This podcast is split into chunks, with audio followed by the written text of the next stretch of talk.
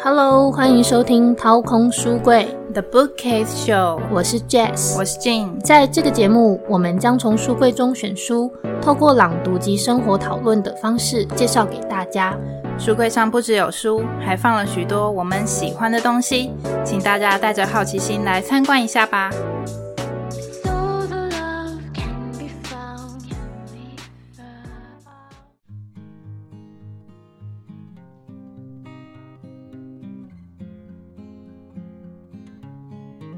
好，那我们接下来进入调频的部分。那我们第一个就是来做脑部大清仓。是的，就是其实有时候我们在做很多事情的时候，真的会觉得杂念、思绪太混乱。嗯，那这时候怎么办呢？当然就是要真的做脑部清仓，要把一些现在根本会影响到我们做事效率的一些记忆体先删除，因为那个并不是现在我们会使用到，所以我们要清除我们脑部的 RAM。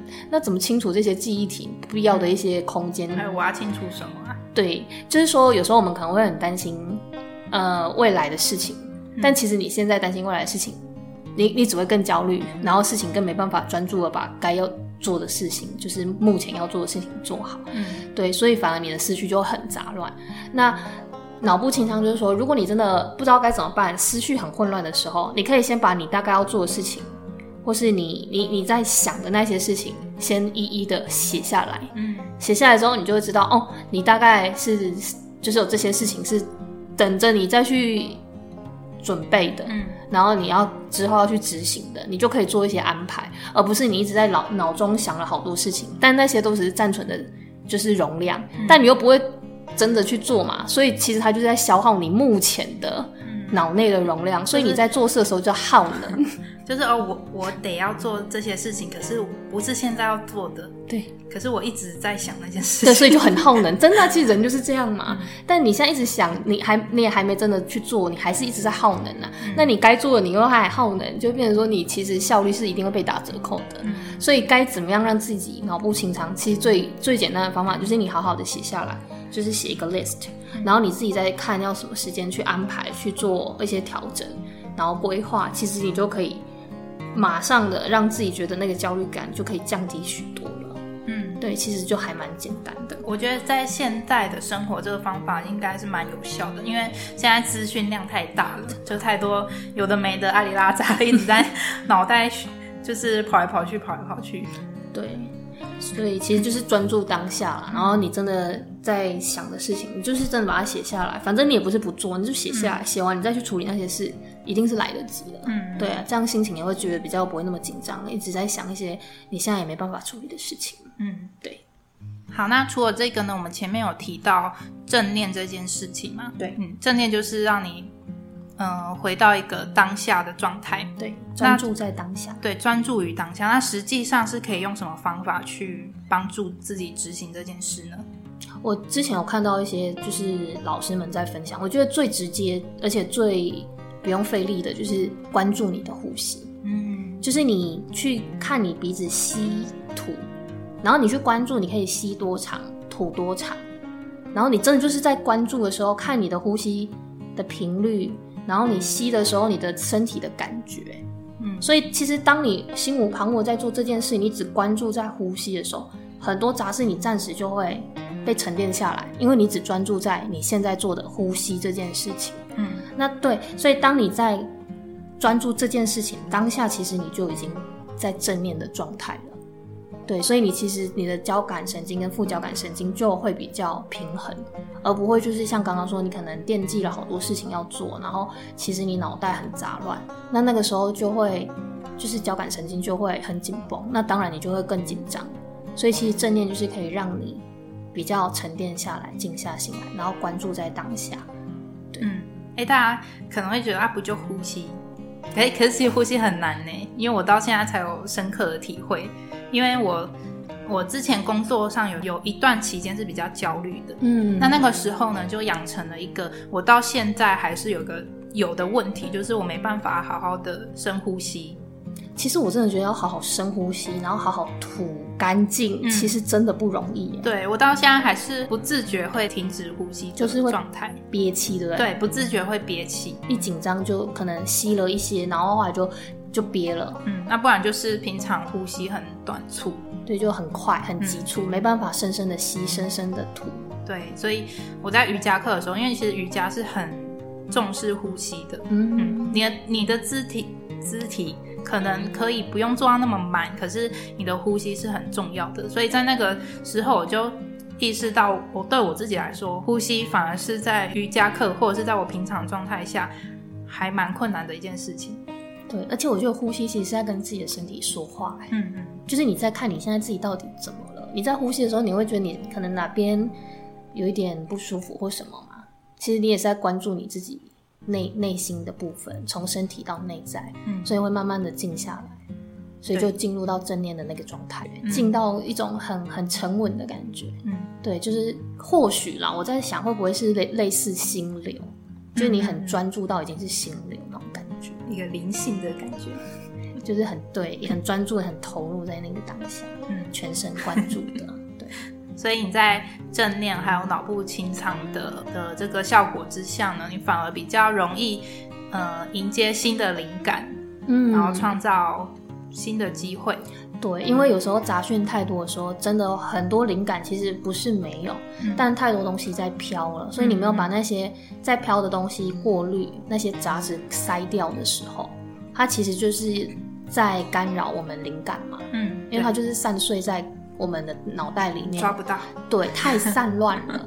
可是当我们沉淀下来，把它沉下来、塞下来，嗯，去挑选它的时候，对，挑选，对，去挑选，掏干净的掏，对，去用水水部的掏，把它掏干净的时候，那些杂质掏干净的时候，其实新的东西就会进来，那想法慢慢就会是灵光乍现，或是你比较好去汲取你想要的，因为那些脏乱的东西已经先掏掉了。哇，好有画面！所以好的东西你就会掏掏出来，或是去汲取你你觉得这是你比较想要，你自然而然就会朝更正向的方式去有一些行为或行动。所以其实这也是一种方式，让你心先关注当下，静下来，那你整个人可能就会比较有正向的一种思维模式。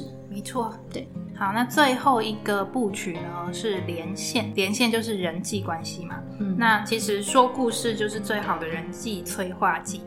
对哦，不只是说故事哦，你也要会听故事，听跟说嘛。对，你知道 TED 的演讲吗？我知道。那我觉得这个可以当做一个例子，就是因为一般我们认知的演讲就是一两个小时那种很丰富的内容，对，时间比较长。对，但是其实呢，你如何在最精华的十八分钟内去表达你想要表达的主题，这就是考验你说故事的能力。嗯，而且你要讲的很吸引人。就是很精炼的感觉。对对对，所以你你想要传达一个一件事情，你你不需要一两个小时的时间，其实十八分钟就绰绰有余。嗯，对。所以就是这个在这个单元里面，就是关于故事的能力，是他在这个地方的一个重点。那我们来分享其中的一个听故事的一个部分，可以。嗯，刘轩在里面推荐的一个方式是，你可以练习主动肯定式的聆听方法。OK，好。这是怎么怎么一个方法呢？我们用一个例子来练习一下好了。那现在静文呢？我想要说关于我考证照的故事。对，那 Jess 作为一个聆听者可以有的反应。好哦。那我们第一个先用那个被动肯定式好的方式。嘿，Jess，告诉你一个好消息，我考到花艺证照了。哇哦，好棒哦，恭喜你哎！谢谢。然后就 没有然后了，没有然后，然后就没有然后了。对，这个是一个，嗯，虽然是肯定别人，但是 但是没有那么好的一个方法，对，比较被动，就就突然据点人家。对，好，那接下来我们来练习那个刘轩刘轩推荐的主动肯定式的聆听方法。好的，好。Hey，Jess，告诉你个好消息，我考到花艺证照了，恭喜你耶！你一定很开心吧？超开心的，我辛苦很久了，真的。嗯，因为那个时候就是我一开始其实是去年十一月就要考了，可是因为疫情的关系啊，我延到今年四月才考，所以我们又拖了半年，就是那个紧张感跟练习都要再延长半年。对啊，对啊，所以但是听到自己过的那个 moment，应该当下应该是蛮开心的吧？对我，我跟你说，他那个证照分成两个阶段，两个阶段。对，那第一个阶段呢，就是他会当场公布你有没有过，啊，当场哦，对，超紧张，好及时哦。对，那我那个时候，因为我在练习的时候呢，我最担心的就是我速度太慢这件事情。老师也说我我速度真的太慢了，我如果没有把我的作品完成啊，扣的分数会比我没有把我作品做好分数还高。哦，因为它就是一个未完成的完成 品，就是你没有完成，就是就是不会过。OK，对，所以我那时候很紧张，我很想要，就是很想要把自己的速度赶快练起来。对，考第一个阶段的时候，其中的一个作品是挂饰，就是它有一个给你一个架子，那你要挂在上面。那我那个时候就是挂饰做完之后，就是做一做，啊，最后时间剩下一分钟，我要收尾哦，剩一分钟收尾。对，最后我我我我在那个。我有成功在时间内完成，然后我我要做检查，然后那个挂饰它已经挂着了，然后我想说，哈，我来检查一下，我来补一些叶子之类的。对，然后我就补补补，然后挂饰就掉下来了。天哪！你在一分钟之内要收尾，挂饰还掉下来，那该如何是好？我那个那个挂饰掉下来之后，我整个。整个就是突然在心里心里骂说 shit，好 直接哦，心里直接 OS，现在是怎么了？对，然后赶快捡起来啊，然后赶快看哦还有没有歪掉啊，然后补补补补补，哇塞，好紧张，太刺激了，非常的当下非常崩溃，应该是应该是没什么大碍，然后就就是离场了这样子，OK，顺利的完美压线救回，但是我那时候很怕我没有过。就是就是，虽然我大概都弄好了，但是很怕万一嘛，怎么样怎么样？对对。然后那个时候我们要离开两个小时评分，然后回来的时候就是公布哦，一号。没过，天，二号有过，这真的很刺激耶，很及时哎。对，然后我是二十一号，OK，好，嗯，因为我前面有一些看起来很厉害的人，有有一些没过，然后我就想，好紧张哦，这样子。然后他又讲到二十一号有过，然后我就很就突然放松了一大半，对，过关了，太棒了，这样。对，嗯。这是我的第一阶段非常惊险的故事，对。那第二阶段也准备很久，然后其实就是我我们班的同学啊，嗯，就是做完之后出来啊，其实有点愁眉苦脸，就想说没有做好这样子，就大家都觉得自己没有做好，就觉得嗯，开始想要去规划。那我补考的时候呢？天哪，已经担忧了，已经开始担忧了，已经在聊补考了，因为我们这一次。很晒的抽到魔王题，就是好几年都没有考过的很难的题目，爆难的，对，爆难题目。嗯哼，所以我们就其实不太有信心，而且蛮好笑的是，我们自己班上在聊补考事情的时候，旁边不知道哪一班其他教室的同学也凑过来说：“哎，你们刚刚说补考是怎样？也也想了解一下。”这样对，就是大家都好像不是很有信心。对，他这次要等更久，大概要七到十天才会公布，你有没有？哇哦，还好，后来我们都有顺利过关，这样子，所以最后两阶段都完成了，而且成功拿到最后证照花艺师。对，而且我我分数还不错，这样子太棒了，完是实至名归的花艺师，真的太厉害，开心，嗯，恭喜恭喜，好。好了，所以这就是刚刚我们的 演练过程，跟一开始尴尬的感觉是很不对，就是直接据点，然后就没有然后。跟后来我们就是聊了后面的这两个阶段，其实我我也不知道有哪几个阶段，但刚刚就从里面就是听到还蛮多蛮惊险的故事，真的觉得非常的棒。对，其实这个就是你身为一个聆听者，但是你如何去引导呃说的人去带出更多的故事，也是一个作为聆听者的一个技巧。嗯，因为有时候可能大家其实不是不想说，而是如果我们没有先给他一些引导或者是一些询问的时候，他可能也不知道该怎么说。嗯，对对对，所以就变成说他可能想说，但我没有没有去引导他，他可能就也不知道该怎么去顺着那个感觉讲，就会很可惜。嗯，对，尤其是主持人呐。对，访谈啊，那种其实超难，访谈超难的，就是你要一一一问一答，然后那个接啊跟那个抛，真的都是，我觉得那都是要练习的，不然就会很干干在现场，然后不知道该怎么办。对啊，所以我觉得做主持人真的很不容易，就应变力要很及时。对啊，对，好，这就是呃其中的一个小小的技巧啦。刘轩在连线这个章节呢，还有提到一个处事的方法。就是利他心理，嗯，利他，对，那他在这边呢有讲到一个蛮有趣的事情，他在这里带入了一个美国企业讲师亚当格兰特在他的著作里面，他的著作叫做《给予华顿商学院最启发人心的一堂课》这本书呢，他把人们分成三种形态，三种对，那分别是 takers、givers 跟 makers。OK，takers 他就是永远把自己的利益放在最前面的位置。嗯那 giver 呢？当然跟 taker 相反，就是永远为别人着想，胜过于为自己着想。嗯，哇哦。嗯，那 matron 呢？他的心态比较简单，就是你对我好，我也对你好；那你对我差，那我也对你差，比较互相的感觉。对，互相互相。嗯嗯。那他在这本书里面发现了一个论点，应该是调查到的一个结果。对嗯，takers 往往比 matrons 混得好。因为 takers 他是为了自己的利益争取，所以他会争取比较多对自己好的益处。哦，对，givers 下场最惨，真的看得出来，因为一直都要牺牲奉献自己。对，因为他一直牺牲自己成就别人，而且常常受骗。天哪，这就是 giver 的下场。可是，可是呢？往往那种发展的最好、最成功、最富有的人士，他就是 givers。哎，很奇怪哦。对哦，很特别。giver 他有 M 型化的两极的命运，不是极好就是极差这种。对，giver 他虽然一开始就是比较吃亏啦，可是，嗯，他可以透过一些方法让自己慢慢慢的获得好的回报。当然，嗯，那因为因为 givers 利他嘛，比较惨的我们都会说他是烂好人。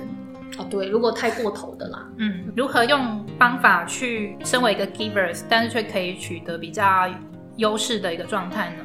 嗯，刘轩有分享看待资源的一个方法，看待资源，对他把资源分成有限跟无限的。嗯，那有限的资源呢，就是物资、信用、时间跟体力，这个是在对于一个人来说是有限的，是有一个扣打的，嗯的资源。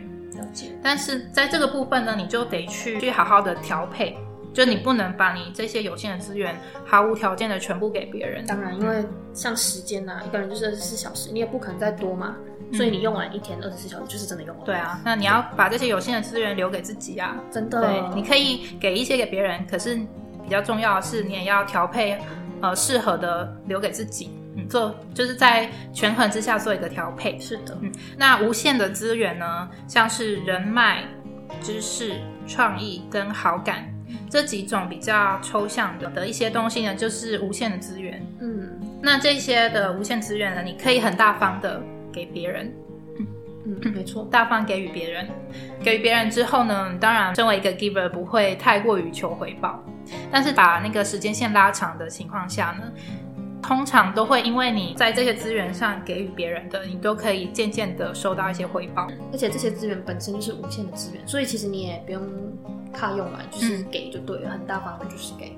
那未来我想大家，因为你给人家的时候是利他原则嘛，别人在接收到的时候，他一定会觉得这些好的东西对他是有帮助的。嗯，他可能在某个时候，在他觉得他可以反过来回馈的时候，或许就是那个时候变成协助我们的。另外一个人，对，这就是幸运机会的来源，真的，所以人脉就这样拓展了，就是这样子吧。Yes，今天这本书的内容就说到这边，但是呢，回到刘轩这个人呢，身为一个迷妹，哦，对对对，我可以再分享一些关于刘轩的事情。好的，好的，嗯，刘轩他的著作不算少，嗯，而且他近年来几乎每一年都出一本，嗯，那在不同时期的作品，我都有看过一两本。因为他之前都在美国生活，也去过很多国家，所以他所涉猎的知识领域也算广。那我觉得他早期的作品以抒发心情、体验人生为主，因为年轻嘛。对啊，到处走。对啊。那中期的文风，呃，相较比较圆融，那主要是展现品味，像是描述某个城市或是某种音乐。而近期的作品呢，很明显就是透过专业知识，以平易近人的方式去帮助他人。也就是他在这本书中所提到的利他心态，be a giver。那以我个人来说呢，我还是最喜欢他早期的风格，比较直率，然后到处流浪的那种。对我刚从书柜中抓了一本书啊，我随便翻一页来分享。好，嗯，这本书是做书虫也做玩家。那其中有一段是他在哈佛校园中看到的景象。好，我来念一下那个内容。好的，我坐在附近吃三明治。脚下一大群麻雀在捡我掉的渣子，通常我会刻意喂它们，但今天我的注意力被两只鸽子分散。它们在椅子的铁脚之间跳来跳去，公的追着母的，跑前跑后，像小丑一样，不停发出咕噜咕噜的声音。母鸽子很有尊严的走东走西，好像刻意躲开那个小丑，但小丑死不放弃，追来又追去。我很佩服那只公鸽子的毅力，真是锲而不舍。要是我的脸皮也这么厚，如今早不知道有怎样的天下。春天来了，校园里的女孩子穿起短裙。其实天气还没那么暖，不晓得她们怎么受得了。但我也没话说，因为真的蛮好看的。她们很像森林里的鹿，背着书包，短裙飘飘的鹿，好可爱哦！这让我觉得很有趣。嗯，因为。透过这一段，我才知道，原来一个读哈佛的年轻高材生，直男，在公园里发呆的时候，脑袋里想的是这些事情。对啊，他真的好直率哦，好可爱。对啊，好，今天就以刘轩在一九九九年出版的《直男发言》来结束这一集。好，可以。那如果对正向心理学有兴趣的人呢，也可以去听他的 podcast 节目《刘轩的 How to 人生学》。不止聊心理学，也做人物访谈哦。好啦，感谢大家在我们这么佛系经营的状况下，仍然愿意点开这一集收听。也希望这一集的内容可以帮助到你。如果喜欢我们的节目，欢迎按下订阅，并在 Apple Podcast 评分五颗星及留言。也可以在 FB、IG 与我们互动。掏空书柜 The Bookcase Show，我们下次见，拜拜。